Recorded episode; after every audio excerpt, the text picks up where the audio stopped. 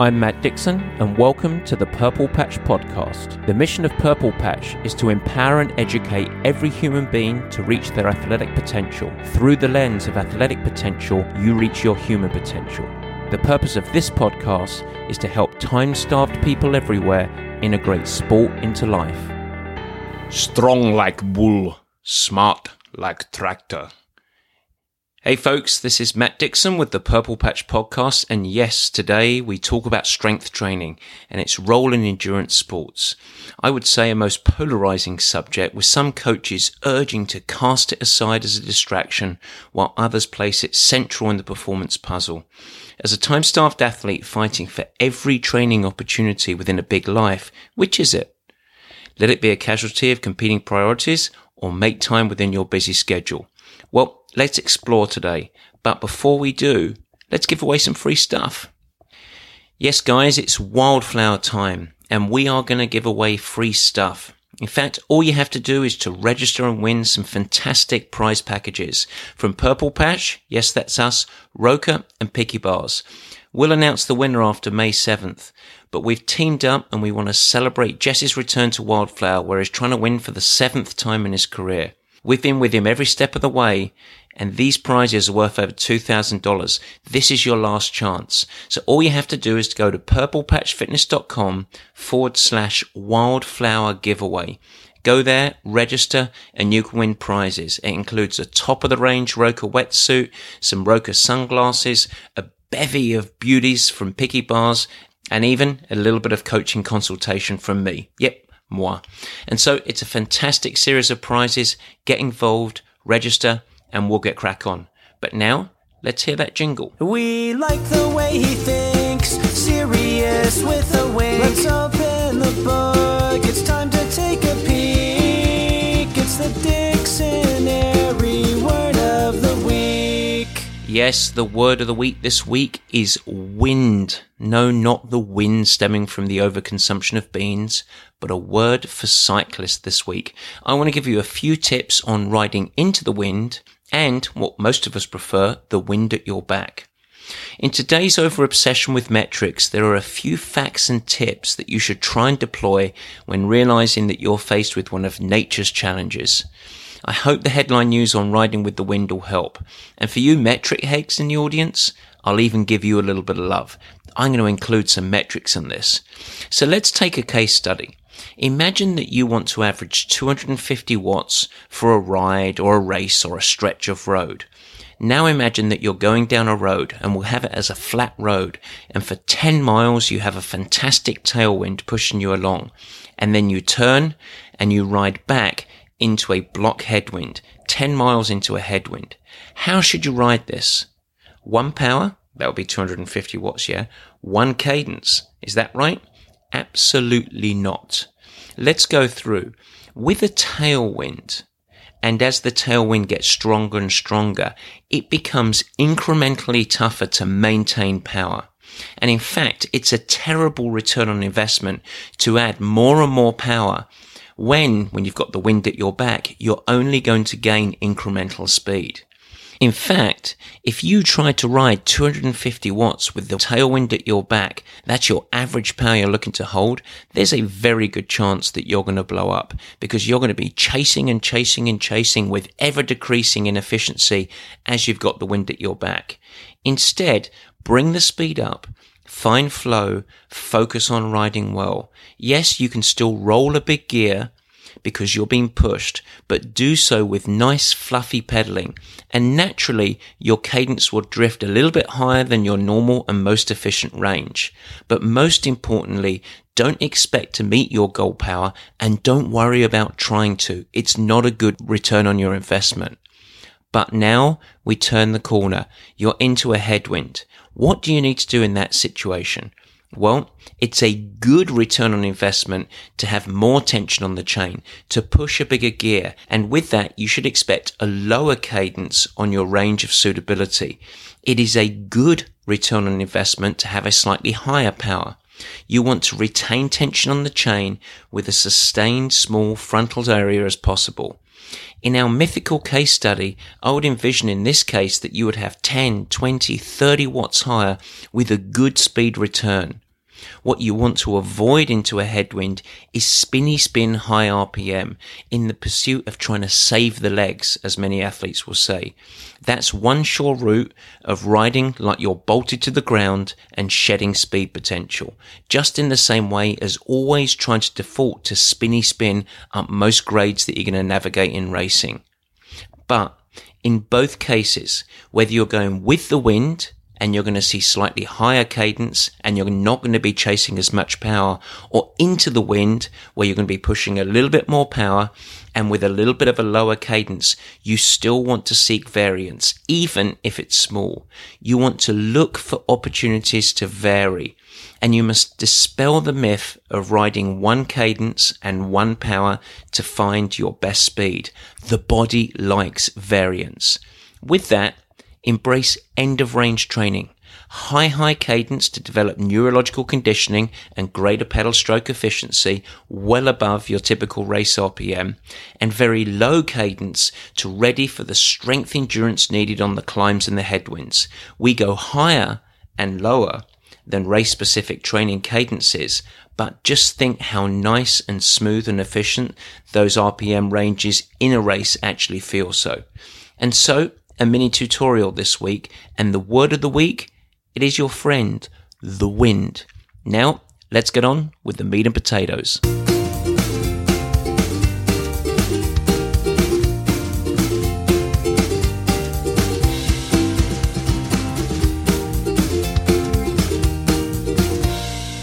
Yes, this week it's all about strength, functional strength, strength and conditioning within the scope of endurance activity. So we're not talking about CrossFit here. We're not talking about Gold's Gym. It's the role of strength and conditioning as applied to an endurance athlete or endurance enthusiast. And it is a polarizing subject. One would say there is evangelism on both sides of the argument. You have endurance coaches and athletes who see zero value in integrated strength. And yet, there are CrossFit coaches who poo poo all endurance activity. I believe that they go hand in hand in performance. And today, we're going to tell you a story about a real purple patch athlete and then explain the why behind my positioning on strength and conditioning. So before we dive into the nitty gritty and we start talking about the why and I start unpeeling some of the components and values of strength training, I want to tell you a story. And I want to go back about four years and I want to talk about a purple patch athlete that is still with us. Her name's Jenny. And at the time that this story begins, she's about 46 years of age. She's a long-time endurance athlete, accomplished, quite often on the podium, and one would say a highly developed cardiovascular system. She'd been doing the sport for more than 15 years, but she's 46 and she's plateaued. And with that plateau, confidence had eroded, both in her performance as well as I would say in herself. And the truth behind that is yes, she self-identified as a triathlete. She enjoyed the journey. She had a love of the sport, but her identification was wrapped up in that sport. And so this was not a good place to be. The question, am I finally aging? Should I just expect to slow down? Her approach to try and remedy this was just to pour more and more and more endurance training into the mix. Try and get fitter and fitter and fitter. I need to work on the run. Maybe if I do some big triple day riding adventures, I can build up resilience. I can build up robustness. I am going to be aging. She even went to the lab and got a test. They sent her through a very pretty ramping protocol and spiffed out some wonderful results. This was her chance to get specificity. Here are your magical training zones. Here we can look at your blood chemistry and see what's going on. The prescription keep building the base. Make sure that you keep the power between 140 and 160 watts and build that platform of fitness over the winter months, keeping your heart rate under 140. Really? Only one thing was going to happen to Jenny if she followed this advice. She would keep working on fitness as she went through the coming systems, and yes, she would stay fit.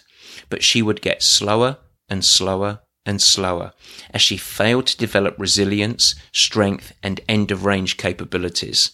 In fact, subtly, without even realizing it, she would begin to choose one lighter gear when she was going up hills and then another, leaning into the only thing that she worked on, cardiovascular fitness. It is a direct route to slowness. But of course, she was set to blame it on the age.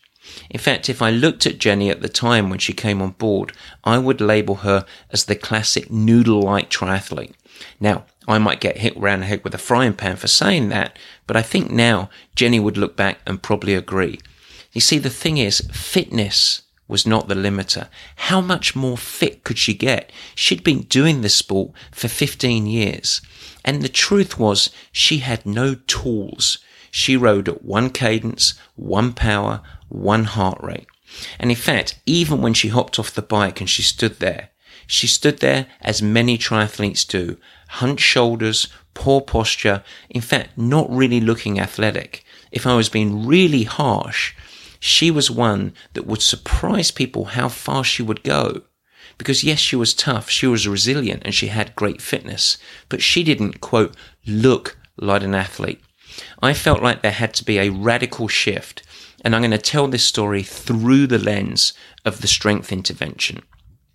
My ask of Jenny was a full and complete strength program. She had to adopt and embrace strength and conditioning as a part of her endurance training program. I also asked her to reduce her total training hours, but support the strength training with a radical shift in the key sessions of endurance each week. I asked her to do some very, very strong end of range training.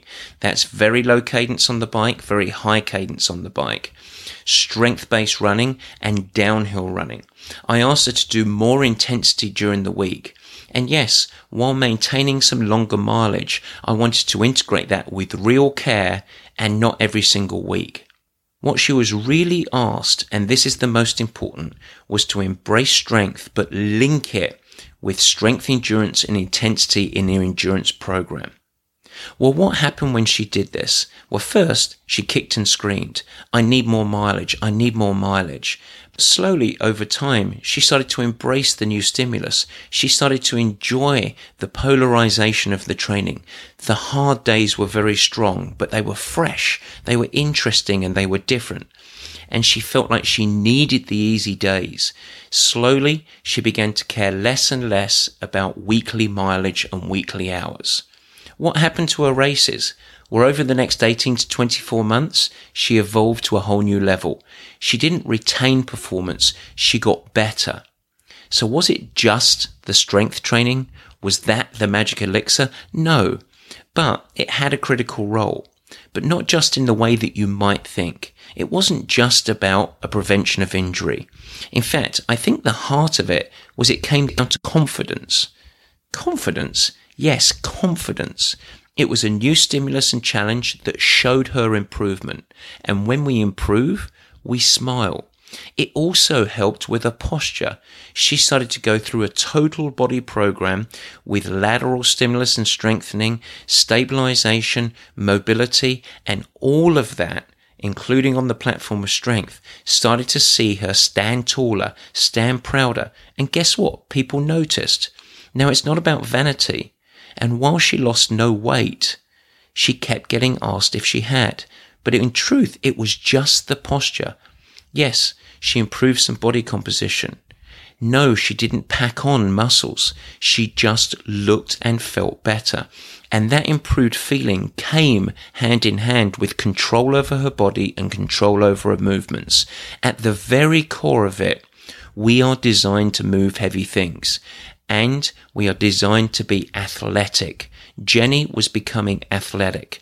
If we then partner that with her endurance training, she developed variance and a broad range in training. And this created a critical stimulus. It opened up new tools. It allowed her to have lower cadence on the climbs if she was in cardiovascular stress. And I could go on and on and on.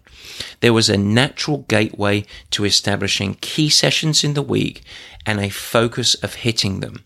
It was no longer a chase for mileage, it was a chase for output. And yes, Jenny improved. She's gone on to continue to improve and is now faster at 49 than she was at 39. But more than that, she got the knock on effect because for me, ultimately, it's not just about seeing Jenny get faster. Yes, that was important. But what I saw is a more athletic person who was healthier.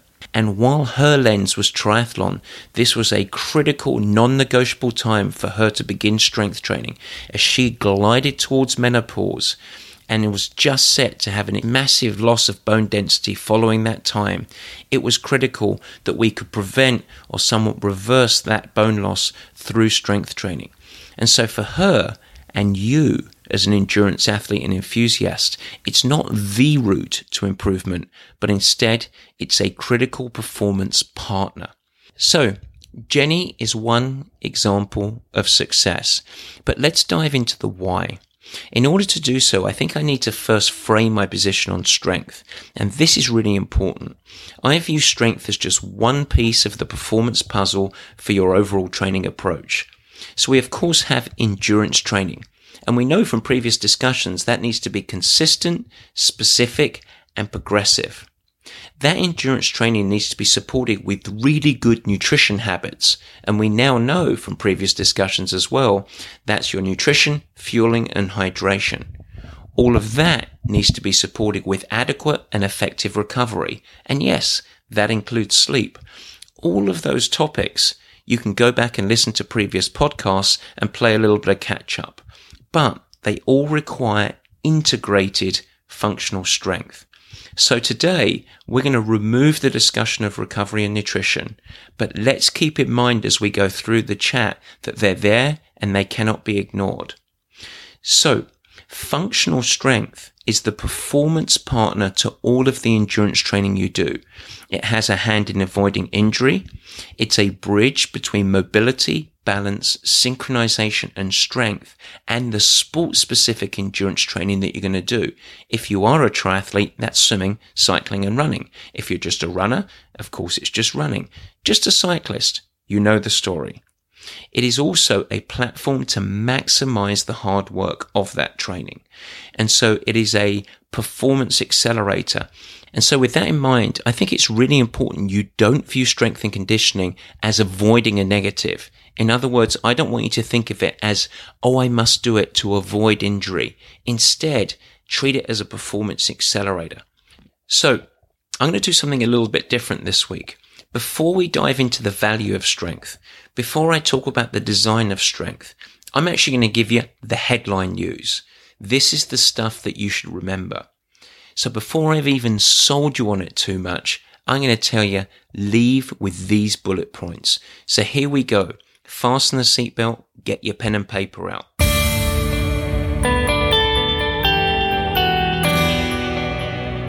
Number one, it doesn't need to dominate the training schedule to be effective.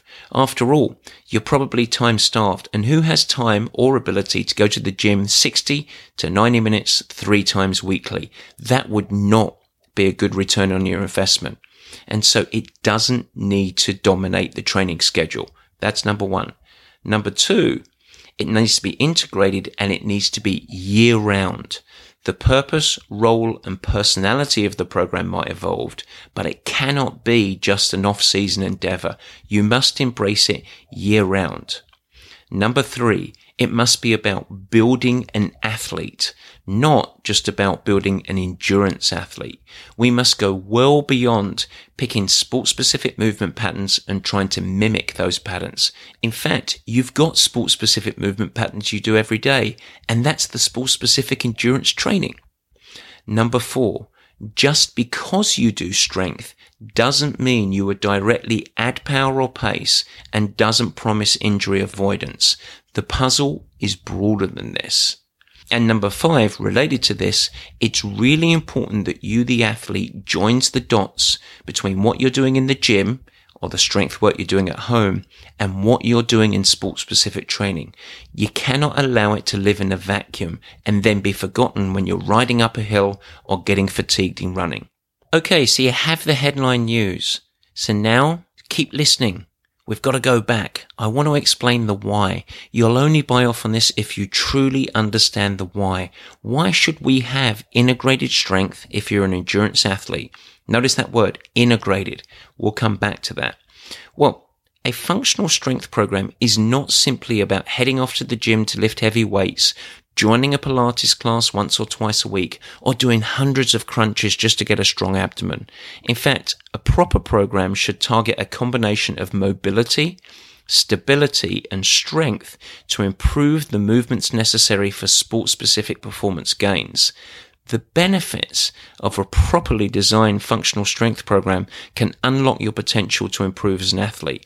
Now, they'll include four main things. Number one, increased movement synchronization and coordination. Number two, a development platform for biomechanics and improved form. Number three, and this is a good one, improved athleticism. Now, I didn't say endurance athleticism, improved athleticism. And finally, an enhanced injury prevention. That list should wow you. Improvement in these four areas will have a dramatic impact on your performance as an endurance athlete. But if it's a little too abstract or a little too technical, let me break it down into some different terms. So firstly, a properly integrated strength and conditioning program should improve your muscle recruitment through the entire range of movement. All of your muscles working together in balance. So instead of stronger muscles compensating for weaker ones, you have synchronized movement with maximal strength potential. You'll also gain a greater ability to generate a given power output for less effort. It's going to facilitate you to actually move more efficiently in swimming, cycling, running, or whatever, whatever your endurance sport is. So there's an increase in economy and it's going to facilitate you to improve or increase your power production threshold. Ultimately, though, staying healthy unlocks the holy grail of endurance sports, being able to train consistently over many months without having time to take off for injury. Well, you really have two paths to choose. You have the time starved path and you have the time rich path. Most of the folks I work with, mm, time starved. The pros and some very lucky few, time rich. Well, if you are time rich, you can go about a complete program that is fully integrated and maybe takes a little more time. And it can progress and evolve over multiple sessions weekly over the course of an entire season. But time starved, you can't waste endurance time with time sucking strength. Most of the focus has to be on the big boulders of movement. You can't focus on the granular part. So we try and design a program for the time starved athlete that is focused on those boulders and not the sand. But still, it must be progressive, specific, and still target mobility strength, synchronization, and of course, a little bit of explosive nature. So if you're a time rich athlete, if you're a pro or an elite athlete or have to have loads of time, I would break the season down into three main parts. The first, movement patterns, a lot of smaller movements, really dialing down the finer details of becoming more synchronized. And once you have those small, finer movements down, we would progress to a second phase that's focused on some grander movements or more compound movements, and we would really dial in strength. Now, this is the time of the year that you actually have to be a little careful with endurance training because we are placing load. We are doing strength in the classic sense of the word. And so load is up there. But ultimately, just by piling on that strength isn't a great way to go into our key races. So we will then progress and try and carry that strength and those improved movement patterns into the race specific phase. And that's where we'll get a little bit more explosive, a little more power focused, and then shift our lens to become more therapeutic so that we can support the rigors of the endurance race specific load. And ultimately, we want to retain the gains that we've made over the last few months. Well, the chances are you're time starved, and the truth is you probably just don't have time or capacity to actually integrate a complete strength program like mentioned above. It also may not be or likely isn't the best use of your time if you've only got 8, 9, 10, 11, 12 hours to train a week. So let me give you some insight into how we go about it at Purple Patch with our time starved athletes. Well, we realize in the world that we just simply cannot get too granular. People just don't have time or capacity. And so we don't focus on the stand, we focus on the boulders. And we managed to establish seven main families of movements. And we would identify these as the absolute building blocks of human movement. And therefore, all endurance athletes should aspire to become competent in each movement. These seven families each have three exercise patterns ranging from easier to advanced. So we need to go through and be able to execute the easier, the intermediate and the advanced exercise as we go through the year. Now, this is a clear case when we ask athletes to adopt this approach. It's very clear that quicker advancement is not better.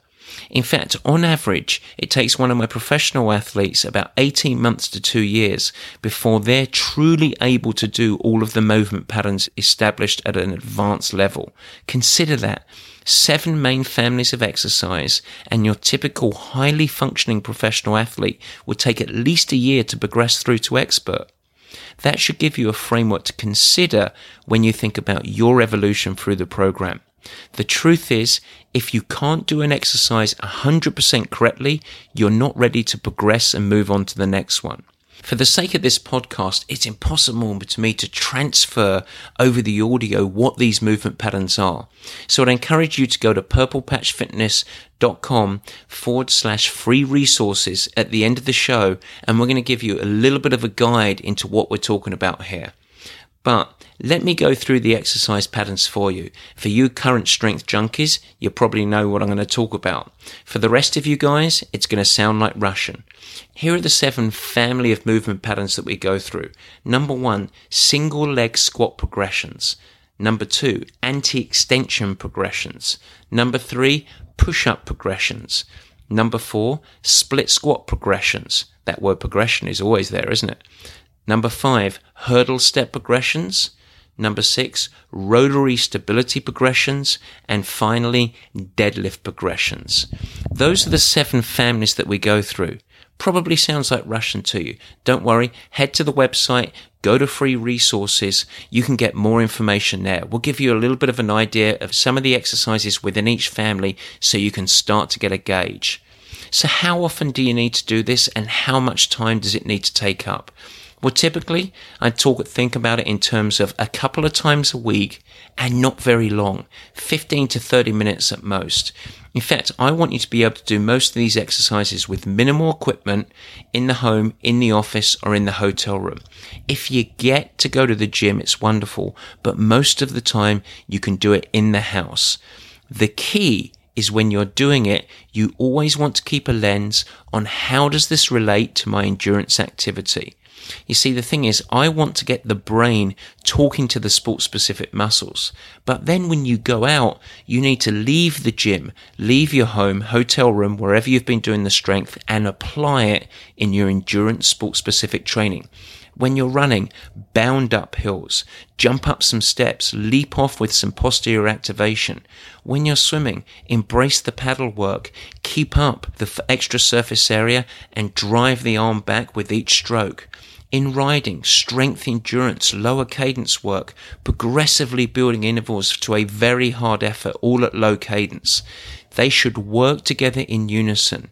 And so, yes, it should be obvious that just because you embrace strength training, it doesn't make you a better endurance athlete. You have to do the specific and very real hard work in the discipline of your sport to improve.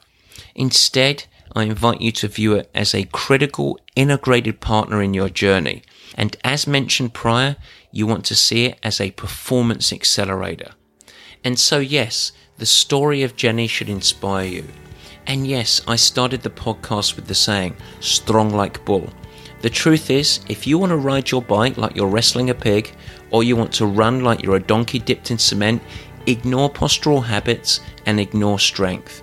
But if you're serious about performance gains. It is a part of your journey that cannot be ignored, no matter how time staffed you are. I hope that helps. Take care, and we'll see you at the next conversation. Cheers. Okay, gang, two more things before I take off. We've got some great conversations coming up in the coming weeks, but before we head off and we wait for next week with great impatience, a couple of things to go through. The first, if you want to see some examples or explanations of the seven exercise families that we go through, and then head to purplepatchfitness.com forward slash free resources and grab the outline packet. We're going to go through strength, and it should be helpful in support of this podcast. Also, I want to remind you of our special giveaway. It is fantastic, and the race is this week. This is your last chance to enter. We're going to announce the winners on May 7th, and it literally, I like saying this, thousands of dollars of prizes. What more can we ask for? All in the name of Jesse Thomas and the Wildflower Experience. Thank you so much to Roka. Thank you to Picky Bars. And of course, we were happy to put some tin in the bin as well. Get to Purple Patch Fitness, Wildflower Giveaway, register. The more times you do it, the better chances you have got for prizes. But until next time, Matt Dixon signing off. See you later.